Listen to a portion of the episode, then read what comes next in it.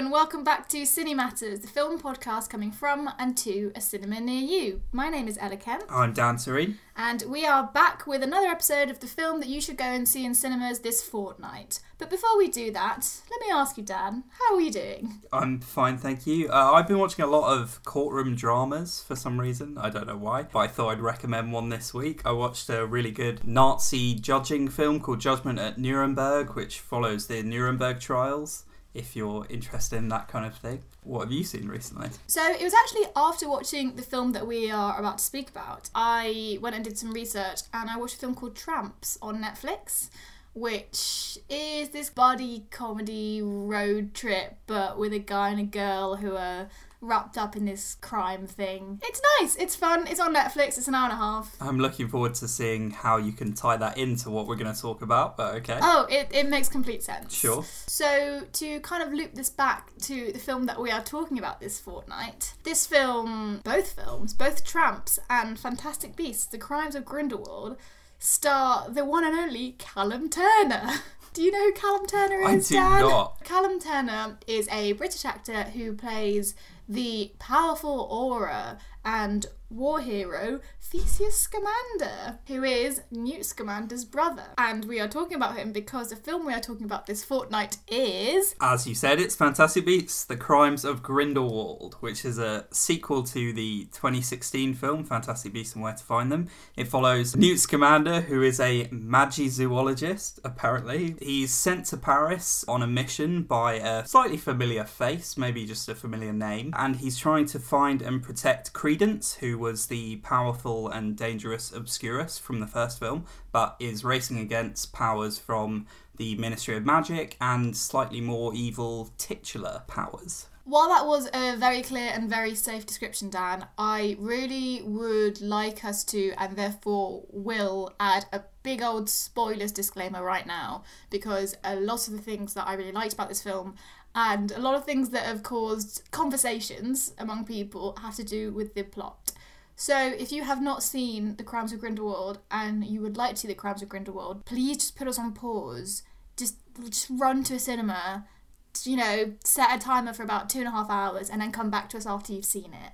And then we can all talk about it and it'll be great. So now that everyone listening is someone who has seen this film, let's think about who else is seeing the film. Dan, has the cinema been busy in the past fortnight? Yeah, uh, it came out on Friday, so it's been pretty hectic all over the weekend. Sold out screenings from Friday night onwards to Sunday night, and it's full of kids. Parents are bringing their kids, which is something that kind of surprised me. I thought everybody who liked Harry Potter was sort of our age, like early 20s, who grew up on the original films, the original books. But I guess it's just being reintroduced every hmm. new generation, and that's great. And it, it's great to see new audiences coming to see and hopefully catching up on the other the other stuff. I read in a review this week that it's very interesting the kind of people who are coming to see this film because the kids who grew up on Harry Potter are now bringing their kids to see this film. And it is just it seems to be the go-to reference that's being introduced every generation down which is interesting because when you look at the cast and the people involved in it they're not really kids heroes. Mm. you can't imagine I don't know I wouldn't imagine Eddie Redmayne to be the kind of person that you wouldn't say when I grew up I want to be Eddie Redmayne. Yeah, you wouldn't dress up as him ever. I wouldn't would you I don't think I would. Okay, well now that we've cleared that one up, uh, yeah, it's been really busy this week. I think it's got that effect everywhere because everyone, by default, whatever they've heard about this film, good or bad, they want to see the new Harry Potter film. And I know it's not the new Harry Potter film, but it is. It is within that world. It's the wizarding world. It's the Wizarding World, and it's a world that everyone knows and will always come back to. So now that everyone else is coming to see it, you've seen this film. I I've have seen this film. I really liked it. Okay. Uh,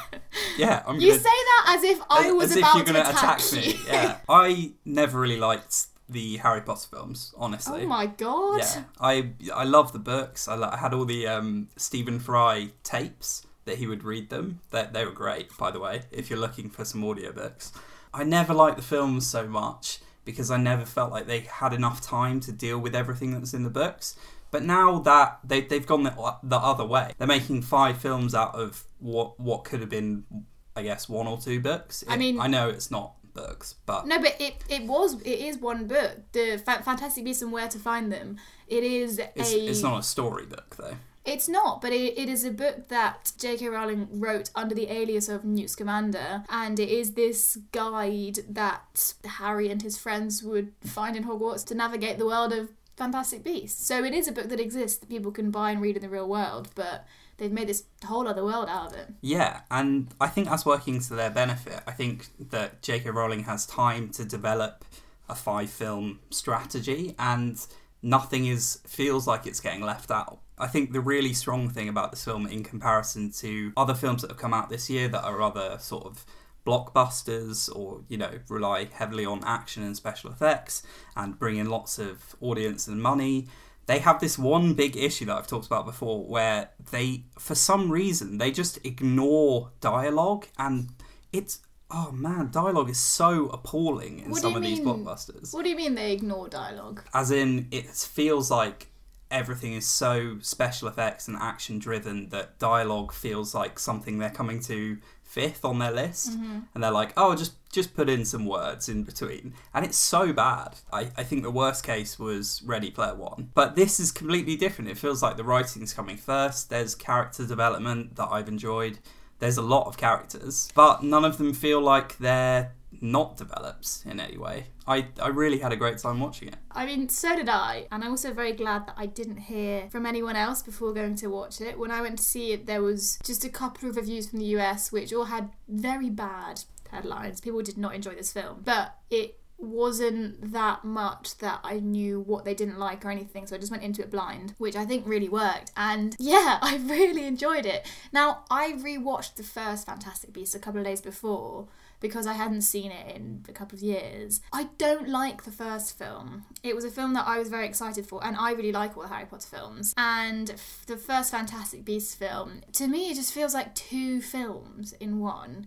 There's the bit where Newt Scamander is trying to find the Fantastic Beasts, which is nice and fine. And then there's a second bit of the film where he gets wrapped up into this very dramatic story about trying to find Credence and, you know, dark forces and everything that you'd expect from all the Harry Potter stories, but there just wasn't the first two thirds of the film. So, yeah, to me it felt very uneven, and therefore I was not very excited going into this film. But I think it kind of stuck with the way that the first film ended. So, it's bad in a sense that I don't think The Crimes of Grindelwald cares much about Fantastic Beasts at all. Like, there's just. They're there, but that's not the story at all. But it's just stayed on this very dark underbelly of good against evil and all of that, which is what all of the Harry Potter films were. And I think it works. Yeah. Do you feel like there's more of a reason for Newt to be in in this storyline than there was at the end of the last film with Credence? I mean, no. I understand why Newt has been chosen because this is explained to us in very clear terms, but it seems quite arbitrary as to why he is the one doing these things. It's like at the end of the Harry Potter franchise, you just think, okay, well, we want to make more stories, but which characters do we have left whose stories we haven't told? So, like, oh, Newt, he's got a story. So you kind of indulge him with chasing after these creatures for a while, and you think, well, hang on, hang on, hang on. We need good versus evil. We need him to be the good guy. And so, in this film, you have young Dumbledore, played by Jude Law. He's, you know, very good in this role. And you have him just enlist Newt. So he kind of lists you a number of reasons before you can question it, but to me they still don't make that much sense. First one is Newt is Dumbledore's former student. Fine, okay. But also, Dumbledore has a lot of students. Why Newt? And then he just goes, there's a lot of nice, really quotable lines about Newt, like Dumbledore says of Newt something about him not caring about power and about Newt just asking whether something is right. Now that's fine, but I don't think that's a quality which is like inherently specific to Newt Scamander. I think there's like just all of the good guys in the Harry Potter universe and in every fiction story ever ask if something's right. It just doesn't make sense. It's like this guy knows about creatures and you're now like here defeat the you know the most powerful dark wizard of all time. Yeah, and I think uh, as a result, this film feels like the beasts because there has to be beasts. There's beasts in the title. It feels like those beasts are kind of shoehorned in, or oh, it's been half an hour. There hasn't been a beast. Let's throw one in. Uh, which I, I mean, it's lovely to see. The special effects are absolutely unbelievable, and the production design is it, it all melds together really well. But there doesn't seem a reason for there to be this big, uh, you know, elephant sized tiger or whatever. I think it's something that when we're talking about it now, I dismiss it and I find it quite funny because I find the whole thing so entertaining that it makes me not care so much about logic when I really know that I should, but I think I would if the film was boring or unimpressive. But I was into it the whole time, which meant that all the things that I should care about, like why anything happens, that comes second. Maybe it's the case, or for me, certainly it's the case that there's a lot less focus on Newt's character than there was in the first film because they have all the characters they had there. They had quite a few in the first film, and now they've got even more to deal with, and they're sort of running the parallel, almost protagonist storylines of Credence and Newt and Zoe Kravitz's character, Leta, and even Grindelwald has his own sort of storyline to go through. Yeah, there's so many characters, and they also get the kind of story that I really like, in that it focuses on everyone's love life so much.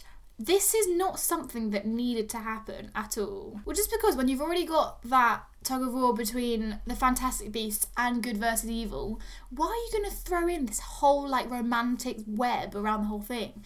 I mean, it was very enjoyable, but it just made me think of the Half Blood Prince in that, the film at least, when everyone at Hogwarts is just obsessed with getting with each other all the time. When you look at the Wikipedia synopsis for this, the word love potion is used like three times, and there's a lot that happens in that film and in that book. I think it was my favourite book. But the film is just so different. And so it's that same kind of thing that happens in Crimes of Grindelwald when you've got so many love triangles happening at the same time. You've got so Newt reconnects with Leta Lestrange, who was his childhood friend, sweetheart, who is also now engaged to his brother, but then also he's thinking about Tina, the American witch who helped him in the first film. So he's thinking about her, and then obviously uh, at some point Tina and Leta meet. And then you've got Jacob, the No-Maj, with Queenie, Tina's sister, and just even just talking about it, I don't understand what I just said. And Newt's bromance with Jacob. Newt's obviously. bromance That's with the one I really care about. Oh, that's beautiful. And then and then when they're giving each other romantic advice, Yeah. when they're walking somewhere and Newt just turns to Jacob and he's like, "Have you noticed that Tina has very narrow feet?" You just think to yourself, you're like, "You you've got so many things going on and you're making me sit here for 2 hours and 20 minutes. How do you have time to deal with all of this?" Yeah, and it totally interrupts the action as well, like quite literally at points in the Yeah. Ministry of Magic. There is a whole two, three minute bit where they just go straight for the romance. Yeah. Uh, and it's really awkward, but I think it's really well done. And both the characters are, are fantastically played. And the, the romance is there and it's struggling, and I love it, okay? So do I, but in the Ministry of Magic, I think that scene between Tina and Newt is so well done. You've got this music that keeps coming back in. They've got their own romantic motif that comes back. It's literally like in La La Land or any other thing where there's just this very short melody that just kind of flows in and out of the story whenever the characters are thinking about each other. And it's the same composer who did Peter Pan and who did The Nutcracker a few months ago, James Newton Howard. And it's really beautiful. I loved it. But obviously, there are some things that I didn't love, which are things that I realised after having seen the film and when I thought about some of the plot points. And also, when I did some research, a lot of fans are not happy simply because it doesn't make any sense. And it's the 10th film within the Harry Potter extended cinematic universe, which is what it's called. And Officially, it's the Wizarding World. no, I don't think that's true. so in the Harry Potter cinematic extended universe, so I think you've got to make a choice that this film doesn't necessarily make. I think you can either embrace all of the Easter eggs, so you know, really revel in all the little clues that you're putting in, showing how well it's connected to the rest of the Harry Potter universe. So, you know, you can show elderly faces and sparkly rocks and all of those kind of things. Just all sorts of things that show people in which world you're in. But then, if you're going to do that, you can't write storylines that deny the plausibility of any of it at all. So, there are dates in this film that just don't make any sense. When the film goes back to Hogwarts, which is obviously really fun to go back there, and the design of it looks amazing. You're going back to Hogwarts and you're seeing Professor McGonagall. If we're looking at the timeline, this film is supposedly set in 1927. McGonagall is supposedly born in 1935, and yet when you see her in this film, she is an adult teaching at Hogwarts. It, it, it, what? And that's a flashback as well. That's to when he's a kid. So yeah, even before yeah, that. yeah, exactly. Yeah. So yeah, it's it's just not possible. No. And then at the end, right, I'm going to put a second spoiler disclaimer here. Please go away. You know, if you decided not to listen to us, thank you. I'm really glad you like listening to the podcast. But also, please stop listening now if you haven't seen it. So, right, at the end, Credence, his identity. He's revealed as Dumbledore's brother. Dumbledore's lost brother. Albus Dumbledore has a brother and a sister, so Credence would be a second brother who hadn't been mentioned until this point. Again, when doing my research, Harry Potter fans were very good to point out that it's just not possible that Credence could be born, frankly, because he's Albus's younger brother. When Credence was supposed to be born, Albus Dumbledore's mother would have passed away, and his father was in Azkaban. So it's not possible. And also, this is a thing that I didn't realize. So when I watched the film and this big reveal happened, I was I was shocked. I didn't I, like I didn't know it wasn't possible. So I was very entertained. I thought, oh, this is brilliant. I'm having such a good time. And then when I got home afterwards, I just thought, what? I guess you've got to decide if you're either keep the Easter eggs and make sense.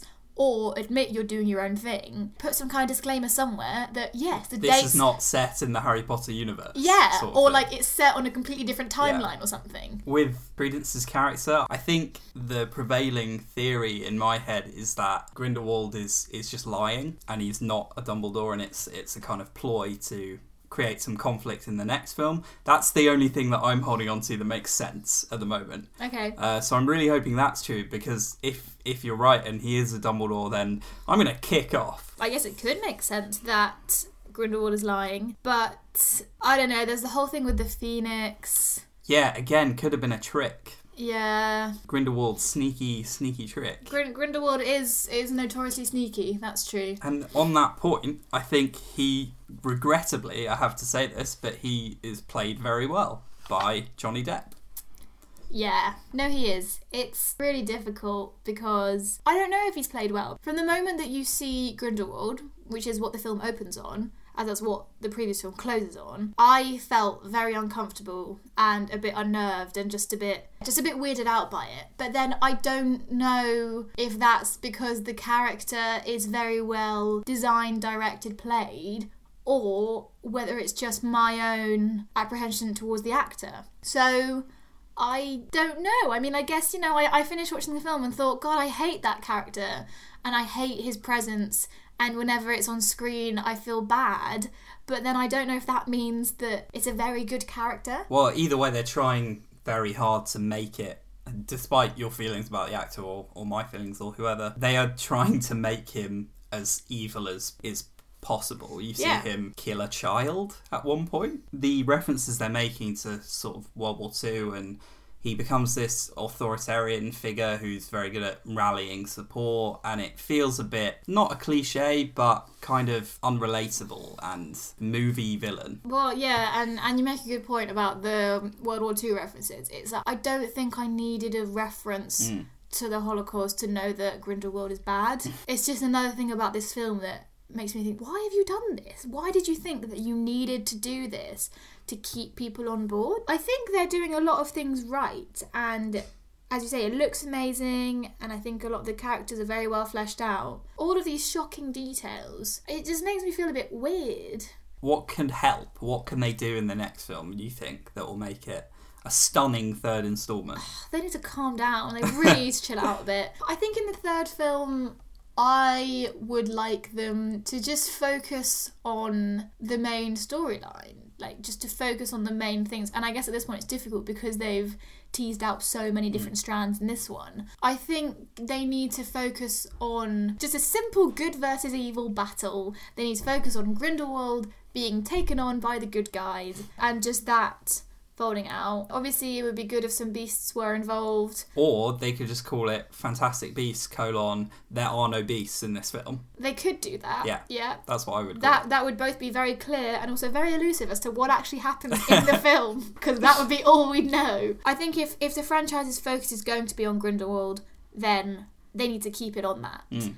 And if anything, rebrand it to not be Fantastic Beasts. Just rebrand it to be Dumbledore versus Grindelwald. Just like just be clear with me. Just Bring back straight. Harry Potter. Bring back Harry Because Potter. Because time doesn't matter. Oh, literally, like they at this point they could just bring anyone back, and it would we we just have to believe it because that's what they're feeding us. Grindelwald should be taken down. Some beasts should be fantastic. Also, one detail that I have to say, which does annoy me about this whole world. After watching the film, I went and did some research about where various people came from. I literally just went to look up the title of Tina's job. So there's this whole Wikipedia universe for Harry Potter, everything. So it's all like very thorough. And I was looking on her page. It puts so many details that I know we're going to be told in the next three films. So I know loads about her love life now, which I know is going to be the main focus for. I'm going to say film number four.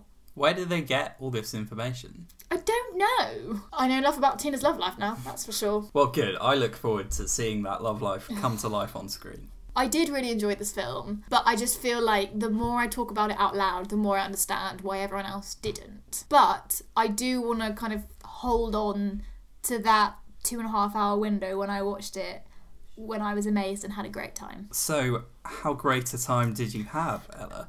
We have to evaluate this film linearly according to our scale that we make up every week. So, this week I've decided to go, and this is harking back to the first film slightly, but I just I couldn't resist. So, how many nifflers would you chase in order to see this film?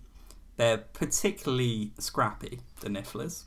I knew you were going to bring the Nifflers. I knew it. I They're so cute. They are very cute. I knew it was when I said creatures earlier. I saw your eyes kind of light up a bit, and I thought, oh yeah, he's going to bring up the Nifflers later. And then when you didn't mention them, I was like, yeah, he's saving the Nifflers. um, no, the Nifflers are very cute. Now, what I want to give two ratings to this. Can I do that? I'm, Well, I'm well, going to no, do it. but okay. I'm gonna do it. I think I'm I'm gonna borrow two thirds of the rating that our good friends at Little White Lies do. Now their rating system involves giving a number of scores, where the first one would be in anticipation, the second one would be enjoyment, and the third one would be in retrospect.